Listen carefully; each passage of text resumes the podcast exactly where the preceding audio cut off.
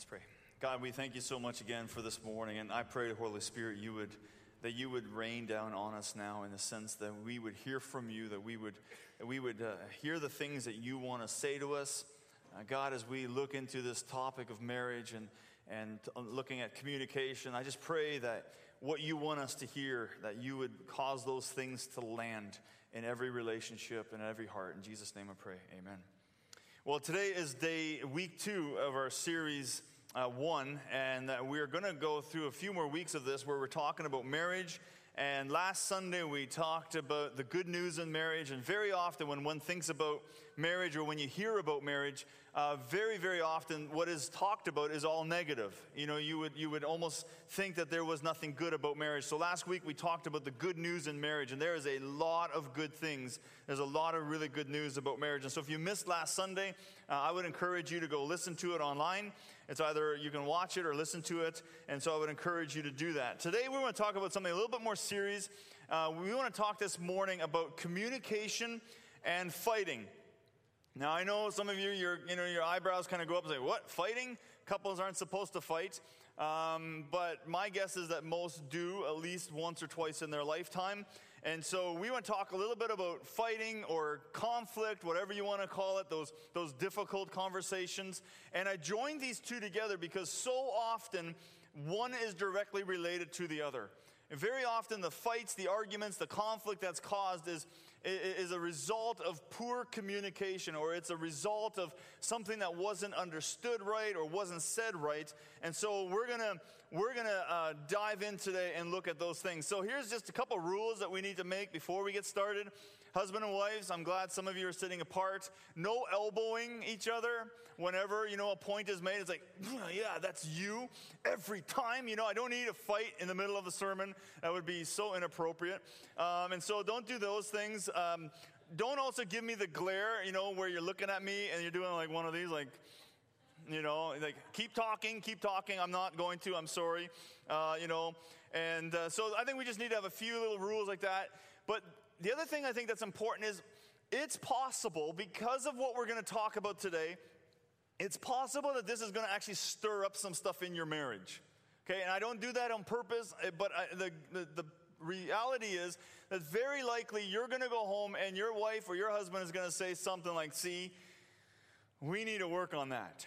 And some of you are just going to die and it's going to be like, no, let's just not. So the, there is that chance that maybe some of this is going to stir up some things in your relationship. And so again, I just I just throw that out there as a caution uh, that as you listen, that you just listen carefully and then also begin to very prayerfully consider if there are some of these things that maybe need some work that you would work on them together. And so let's dive in. Let's dig in.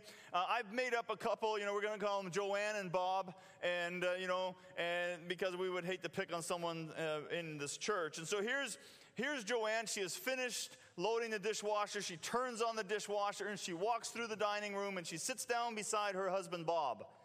And she says this to him Did you have a good day at work? And Bob replies, Uh huh. Did you, uh, you know, the, the, uh, the thing that you ordered, did it come in? You know, you've been praying about it, did it come in? Uh huh. Do you think some of the people that were laid off are going to get the, they're going to get called back? Uh huh. Did Johnny show you his report card? He got two A's. Aren't you excited? Uh huh. Okay, don't elbow each other. But this is often, and it's not always the husband, it's not always the wife. I think we all understand that. But this is often the, the, the level of conversation between a husband and wife. And I would say to you that this is far too common. What they have, what their relationship is based around, or what their conversation is based around, is these yes no question answers uh, conversations. And I don't need to tell you, and if you've been married even for a short time, or if you're in a relationship with that kind of conversation, I don't need to tell you that that type of conversation is incredibly draining.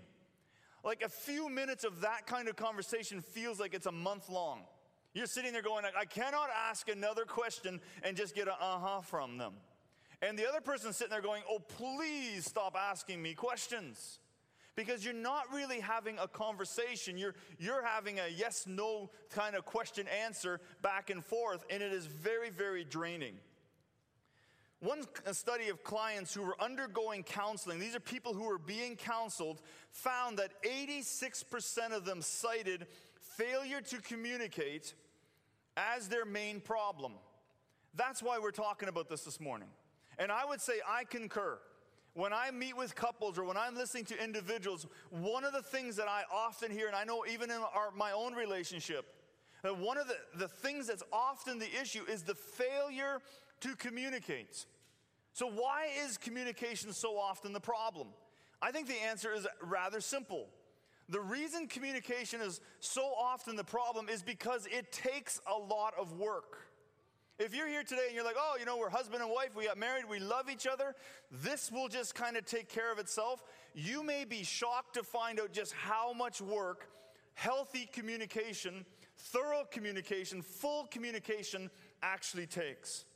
And I think that for some people, you know, when they got married, or sorry, before they got married, their relationship was made up mostly of making out, and they didn't do a lot of talking. I'm not kidding. You know, they just very, very, you know, physically active and things like that. And so they didn't really communicate. They didn't really practice communication while they were dating. And now suddenly they're married and it's like, oh, the making out has kind of died down a little bit. Unfortunately, for the guy especially, it's kind of died down. And they're sitting there looking at each other going like, we don't really know how to talk to each other. The other thing that I see is that sometimes couples, when they realize this is going to be hard, and we're not really good at it because most likely you're not good, you're not naturally good at communicating. Or if you are, the person you married isn't. And so suddenly you're sitting here going, oh my goodness, this is a lot harder than we thought it would be. And every time we try, we get into a big fight. So what the couple does then is they, they communicate less and less and less because they want to avoid these fights. And suddenly here you have this, this couple who is doing almost no communicating between each other because they did not think it would be so hard. So, why is communication so often such a problem? Because it takes a lot of work. And we're going to look later on at some of the barriers that are, that are in, in, in a couple's life that may cause them to struggle with communication. But here's, here's something that's, I think, really interesting. According to a study the, at the University of Nebraska by a man named Nick Stinnett, if I'm saying his name right, he says there are six qualities of a strong family. Okay? Listen to these qualities. They are committed to each other, they spend time together, they have good family communication, they express appreciation for each other, have a spiritual commitment, and are able to solve problems in a crisis. There are two key ones in there that I think kind of overlap all the other ones. Number one is they spend time together and they communicate well to, with each other. And so communication is so, so important. And I think every single one of us would say, who wouldn't want a family with those kind of strengths? The goal is to develop communication that is open, honest, straightforward, caring, responsible, and in an atmosphere that is loving and accepting. In Ephesians chapter 4 verse 15 it says this, instead speaking the truth in love, we will grow to become in every respect the mature body of him who is the, the head, that is Christ. Speaking the truth in love. Sometimes when we communicate, we will need to say things in love, or I should say, always in love. And sometimes the thing that we need to say is difficult to say, and so it's very, very important for us to speak it and to say these things in love. The goal of communication is to not simply say something or to be heard. Okay, the goal of communication between my wife and I, Maria, is not so that I will say something to her, she hears it, and yay, we've communicated. Or she says something to me and I hear it, and yay, we've communicated. The goal is to help the couple grow to create a deeper relationship and understanding between the two people. It's not just so that information is passed from A to B. We want to do far more than that. We want that information. We want those emotions. We want those feelings that are communicated back and forth. We want to do that in order to create a deeper relationship, in order to grow and to have a better understanding of one another. And always exercising love is going to be required in order to do that. Because whenever something grows, there's, there tends to always be tension. And there will, and almost every time there will be some form of friction. So let's ask the question then what is communication? What is communication? When we talk about communication, what are we talking about? Most people think that it is simply talking, but it is so much more than that. If you find yourself talking, but no one is listening, you're not communicating. You know, I was talking to myself. Good. But if you're talking and no one is listening, you're not communicating. If you're talking, someone's listening, but they don't understand a word you're saying, you're not communicating. The easiest place to understand this is go to a different country where they speak a different language and you're talking to them and they're listening attentively. And then you come back and say, Man, we weren't able to communicate because we couldn't understand a word that we were saying to one another. Because communication is speaking, listening, and understanding. And you speak in many ways other than just verbal, and we'll talk about that in a little bit. But I think sometimes in a husband and wife relationship, the husband or the wife may be speaking, the husband and the wife may be listening, but if you do not recognize that, yes, we understand each other's words, we speak the same language, but I don't understand the meaning behind those words, I don't understand the weight behind those words, I don't understand the feelings behind those words, you will most likely look at each other at some point and say, Why can we not seem to communicate? Because communication is so much more than just talking. Norman Wright defines communication this way he says, Communication is a process, either verbal or nonverbal, of sharing information with another person in such a way that he understands what you are saying. So, communication is more than just verbal, it is also nonverbal. One study has shown that 55% of communication is through body language. 55% of communication is through body language. 35 through tone of voice.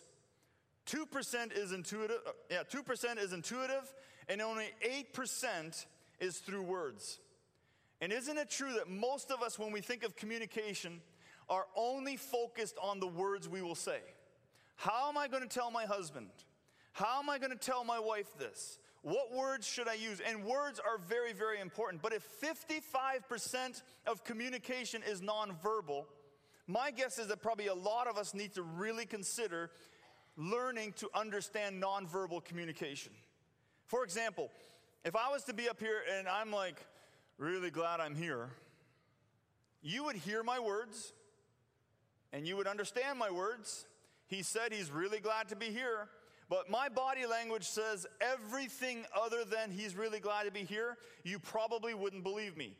Because you would automatically say, he said one thing, but man, his body language says something completely different. And this happens so often in marriage where a husband and wife may be speaking words to, each other. They're listening to the words, they're understanding the words, but they are not able to properly understand body language. And this is where some of the barriers begin to happen. So, words are important, but also body language is important. But let's talk for a moment about words. One of the things that we can easily do, and I think it's easy for us to correct, is that we can easily misunderstand words that, a, that someone says. So, one little trick I found over the years is just to ask every now and then, What did you hear me say? And this is great whether it's giving instructions to your kids or you're, or you're talking to your spouse or you're talking to an employee you may give this person all kinds of information, but then when you're done, you look at them and say, okay, what did you hear me say? And my experience has often been that they tell me what they heard me said, say, and it was very, very different than what I intended to say. Now, either I misspoke or they didn't understand me correctly. But it's so important for us to understand the words that we say to each other. So I would maybe that's something that you guys can practice from time to time in your marriage. I think this is so important that in marriage that we are very careful with the words that we say to one another. Proverbs chapter 12 verse 18 says, "The word uh, words of the reckless pierce like a sword, but the tongue of the wise brings healing." My guess is that most of us in this room have at one point or another been pierced by someone's words. Or we have found ourselves piercing someone else with our words. Words are very, very powerful. So it's important for us then to be very, very careful with the words that we speak and, and how we listen and how we hear those words. So let's look for a moment at communication, because communication is also listening.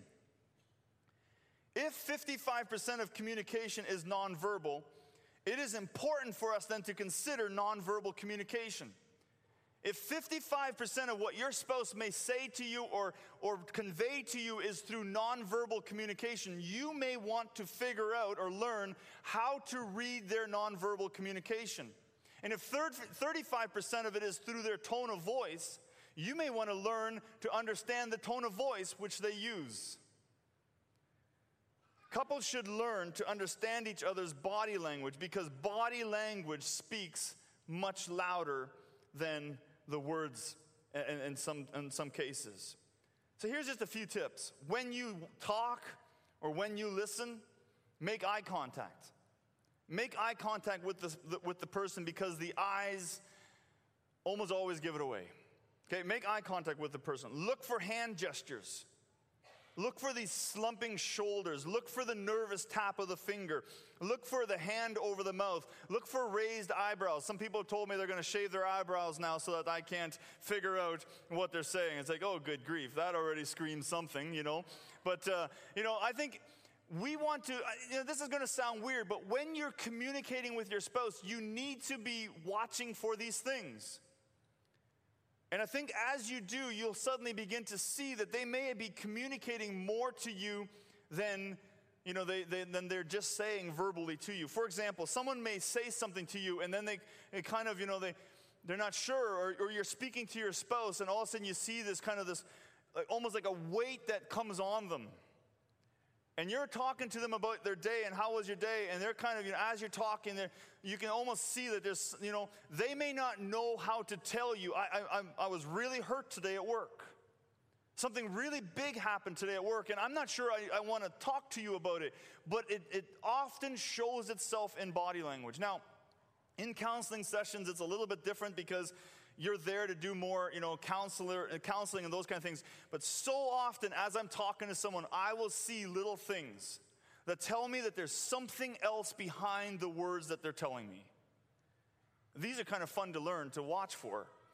And I would encourage you, as husband and wife, to practice learning to understand these things. So I think we should practice this um, in, in our relationship because sometimes the body language of your spouse may already tell you whether or not you should verbally bring something up.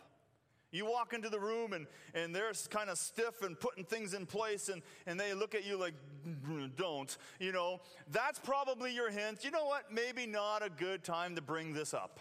Because the body language says, I'm not having a good day today, or whatever it may be. So here's, here's something I want to give you as a little takeaway listen with your whole body to the whole person.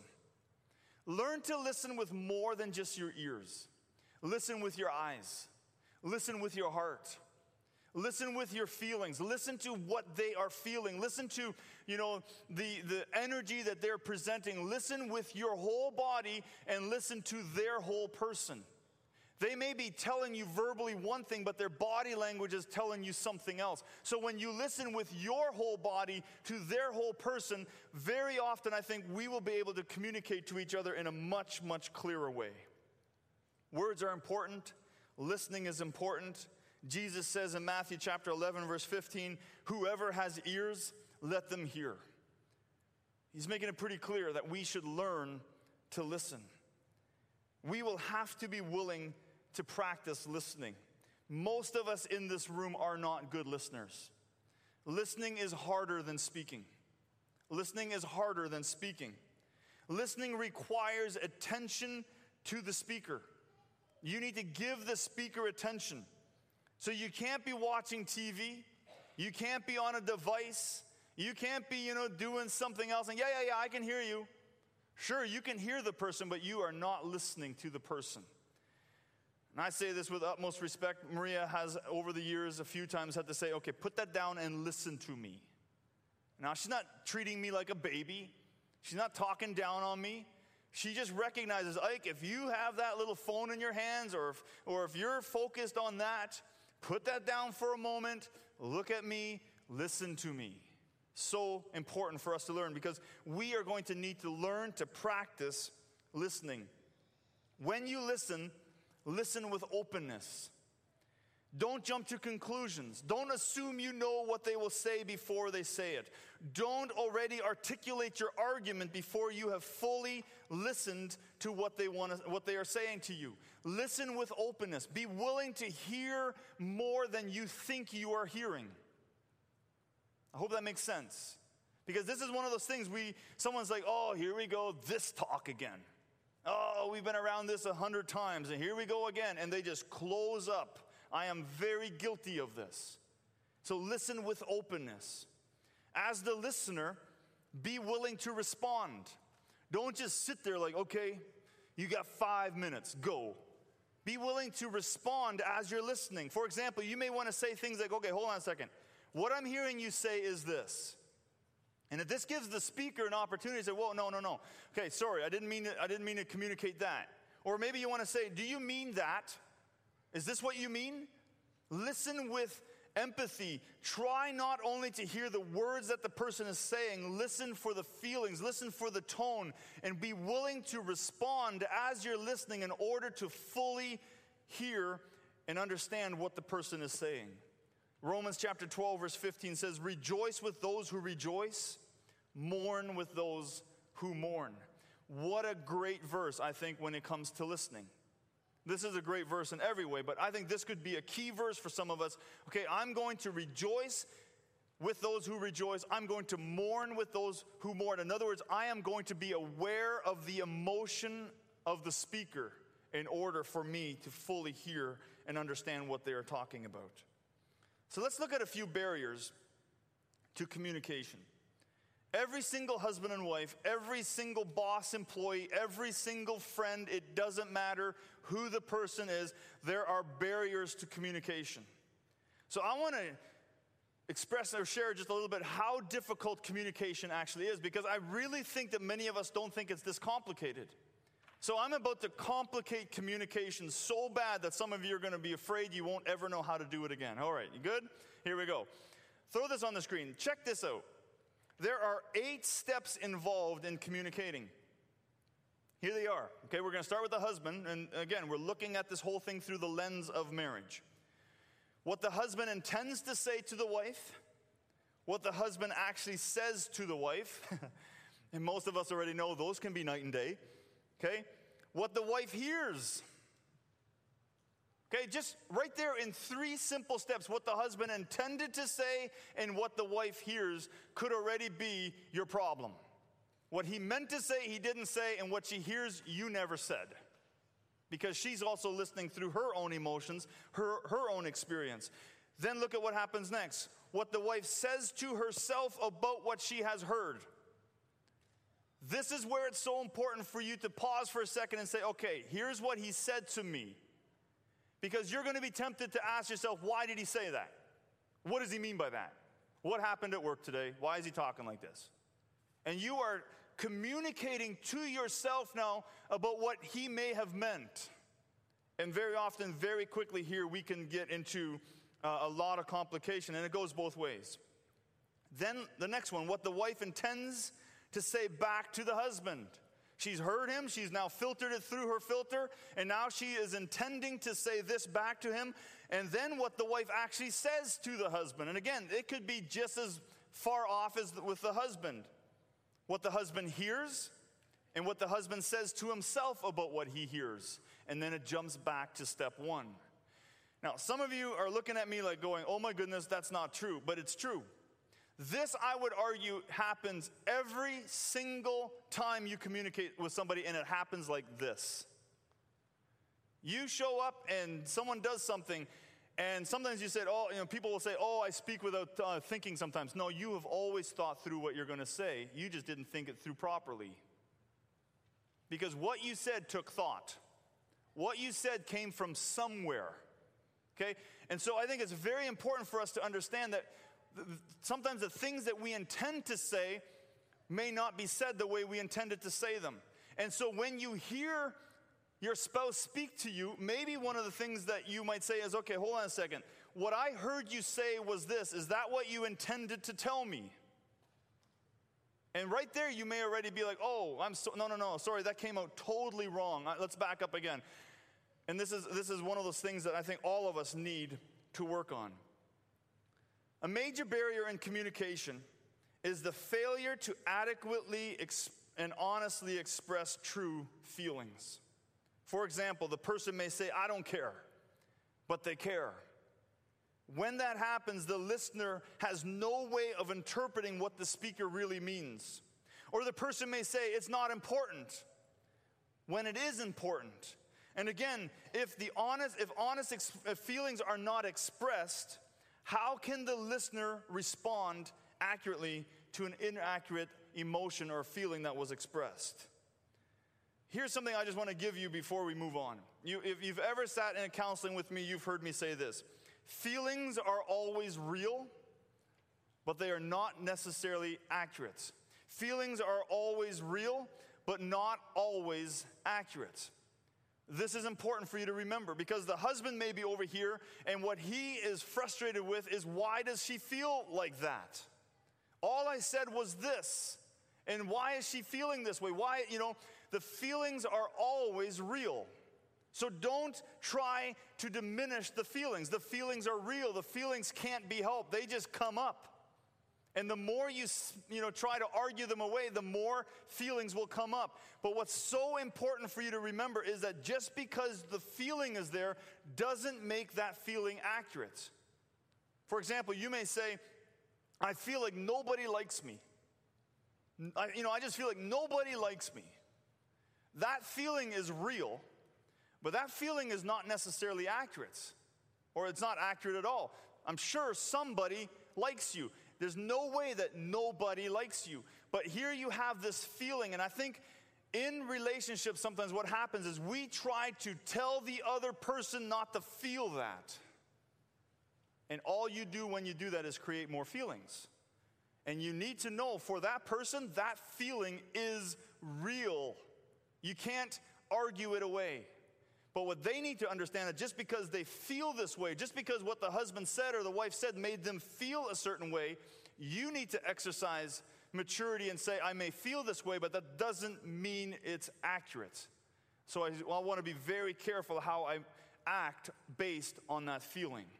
I hope that makes sense. Another thing that I think is important to consider with your feelings is that if you are uncertain about your feeling, express that to your spouse. Convey that. You know what? You might say something like, I'm not sure how I feel about this. And when you do that, it leaves room for the speaker and the listener to work together to understand the feeling. Another gr- big barrier, or one of the greatest barriers is, in marital communication, is the failure to take time to communicate with one another. The failure to take time to communicate. You cannot communicate if you are not taking the time to talk and to listen and to spend time with uh, one another. So, in order to spend time together, you will need to make this happen. Couples, families that spend time together will learn to communicate clearer with each other. All right, so that's a little bit on communication. We could go on, I would love to go on, but I want to switch now a little bit more to the area of fighting or conflict, okay? And so you've listened maybe a little bit, some tips on, on how you can communicate uh, certain things better. Let's look now for a moment about fighting and conflict in a marriage. Now, first thing I need to say, and maybe I don't need to say it, but I want to say it I am not talking here about physical fighting. There is no room in a marriage for physical, you know, fights. There's just no space for that. But in a marriage, sometimes verbally or, or in other ways, we become you know, upset with each other and we begin to argue and we begin to fight or we have those hard conversations, whatever your, your thing is. Marie and I, we just call them fights. You know, we, we're fighting, we're upset with each other. So let me just, a few thoughts on fighting because I think that conflict in a marriage is not a bad thing. I think conflict can actually be a, a positive thing if it's done right. So here's just a few thoughts on, on fighting, okay? We're gonna call it that. Okay, number one, fight for the marriage not for the individual. When the conflict is happening, when the fight is happening, make sure that you are fighting for your marriage to win, not for the individual to win. Husbands, if you are in that fight to win, to prove her wrong, you may win the fight, but you will lose in the marriage. Wives, if you are in this thing to prove him wrong and to win the fight, you will probably win the fight. But the truth is, your marriage will lose. So if you're going to fight, fight for the marriage. Make sure that at some point, maybe you can call a timeout and say, well, hold on a second. Are we both aiming to make our marriage better, or are we both in this to prove each other wrong?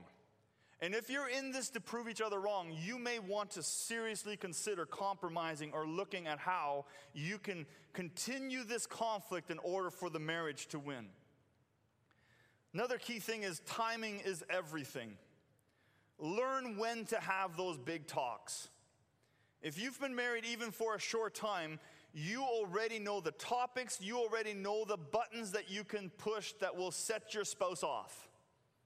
Okay, so timing is important. Timing is everything. And if you don't pick your timing well, something that could be a minor confrontation now suddenly becomes this blown out of portion thing only because the timing wasn't good. So your husband is stressed out, he's in a hurry, and you're like, oh, by the way, honey, before you go, we need to talk about this. And he's like, I don't have time for that. What do you mean you don't have time? And away you go. And suddenly, what you actually realize is now we're having an argument about something that isn't even the topic that we initially needed to talk about. Timing is everything. Respect. Always show respect. I don't care how upset you are with each other, exercise respect. Avoid accusations, yelling, blaming, talking down to the person. Be respectful.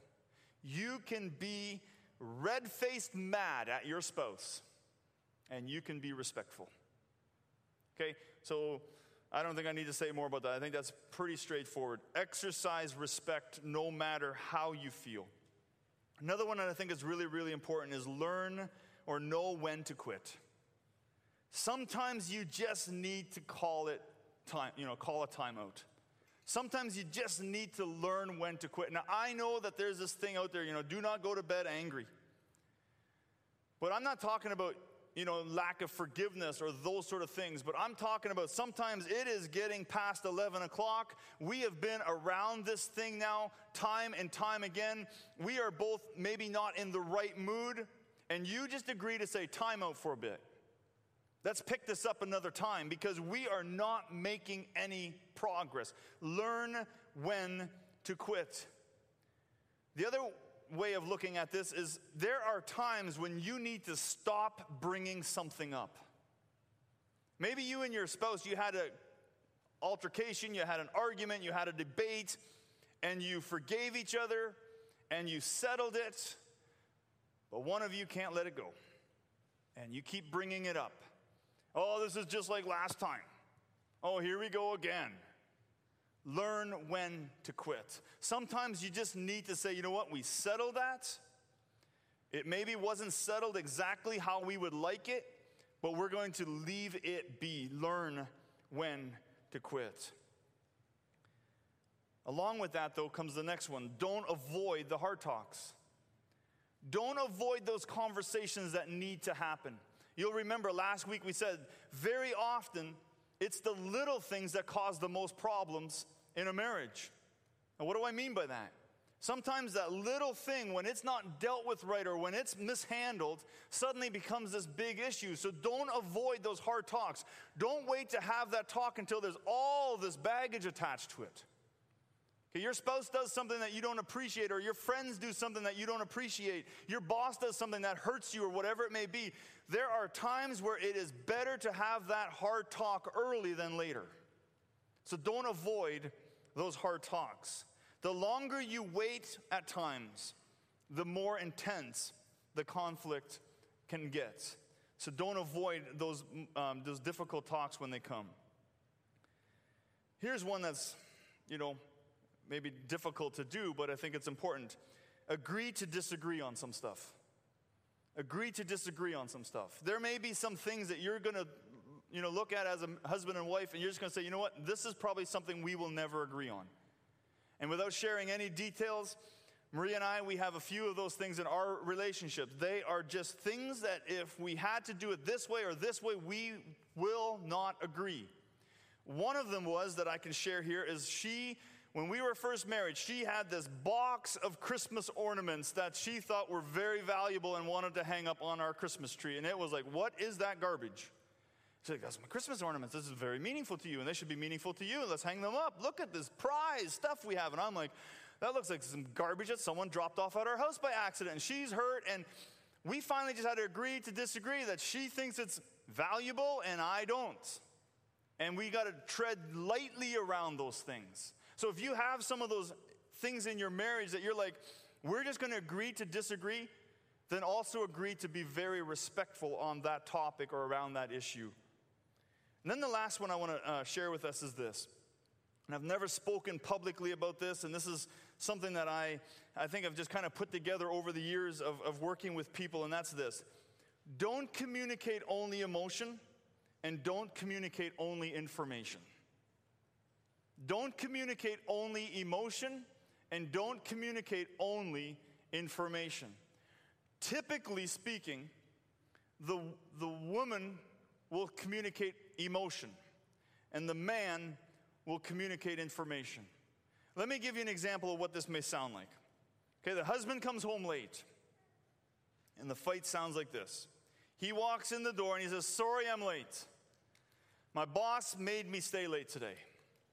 Okay, information. She replies, I've been worried sick. I thought you may have died. Why didn't you call or text? All emotion. He says, I was driving, lots of traffic. You know it's against the law to text when I'm driving. She says, This is the third time this month and I'm sick of it. He says, It's busy at work. What do you expect? She replies, So work's more important now? He replies, That's not what I said, and you know it. And her response to that is, We never spend time together anymore. And we went from Mr. over here with here's the information on why I'm late and why I did what I did, and she's over here, here's how I feel about what you did and what you didn't do. And here's the reality they are speaking right past each other. Now, if you don't understand all that, that's okay, because I may not be communicating it very well. But this is something that I'm seeing in my own life this is something that I see in a lot of people when I'm listening to them and when I'm talking to them. Is one of them is only communicating information. And he's over here going, I told you what happened. And he has no regard for how she may feel about what happened. So he's saying, Well, I was late. I'm sorry. Boss made me stay late. Not my fault. That's the information. And he's completely clued out that she was worried that she's that she doesn't like it or that she feels, you know, maybe somewhat, you know, uh, neglected or whatever it may be. She, on the other hand, is over here communicating only how she feels about what's happening without properly understanding the information. And they're not communicating both to each other at the same time. So I'm not good at this, but let me try to give you an example of how this could have maybe played out in a more healthy way. He comes home and he says, Sorry, I'm late. I'm sure you've been waiting for me. My boss made me stay late. I hope you haven't been too worried. Okay, again, I'm not good at that, but here's what I'm trying to convey. He recognizes the information, he tells the information, but he recognizes her emotions. He recognizes her feelings. He recognizes, you know what, I know I'm late, but I'm sure that because I was late, you were worried. Her reply is, I have been worried. This is the third time this month. How long do you think you'll be busy like this? She expresses her emotion. Yes, I was worried. But then at the same time, she communicates information. How much longer do you think this is going to continue? And when a husband and wife learn to communicate both emotion and information at both from, from both people, I truly believe that they will learn to communicate much clearer to one another. Because here's what I'm going to most likely hear every one of you men at some point say I told her why I was late. And she flipped out. I don't know why she flips out. Every, you know, I told her that I was going to this thing. I told her I was going to do this. And she's all upset with me. Well, I don't get it. She's over here I feel like he doesn't care. And I tell him, I don't, you know, you make me feel this way, you make me feel this way. And here is husband and wife, and they are talking right past each other. So, men, it's important for us to practice. And again, I know this is not only a you know, male female. It's important for us to practice this. That when we communicate, that we will listen to the emotion that our, our wife may be experiencing or having. So that when you communicate, you take that into your, your communication. You take that into thought as you communicate with her. To the wife, you need to also recognize this is the information and so the, your feelings are based on the information and, and, so it's important for you to communicate information back to him. You can't just say i feel like you don't care. You may need to say I feel, don't, I feel like you don't care because these and these things information whatever it may be.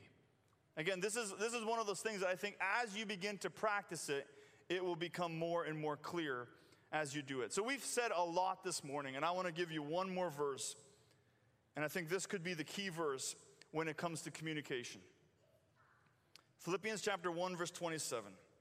Whatever happens, conduct yourself in a manner worthy of the gospel of Christ.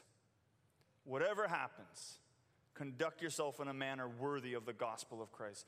So here's, here's the, just the, the reality is you're going to leave here and you're going to have conflict. You're going to leave here, and there's going to be some tension in communication. There's no way to avoid that.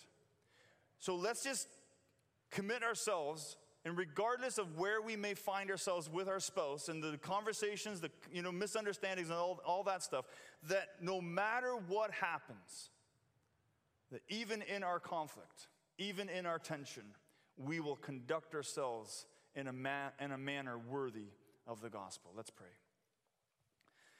God, we've talked about a lot of stuff today, and I pray that as we leave here, that we would um, just trust in you, Holy Spirit, to speak to us. And that those things that need to take hold in our lives, that you would cause them to land in the proper places.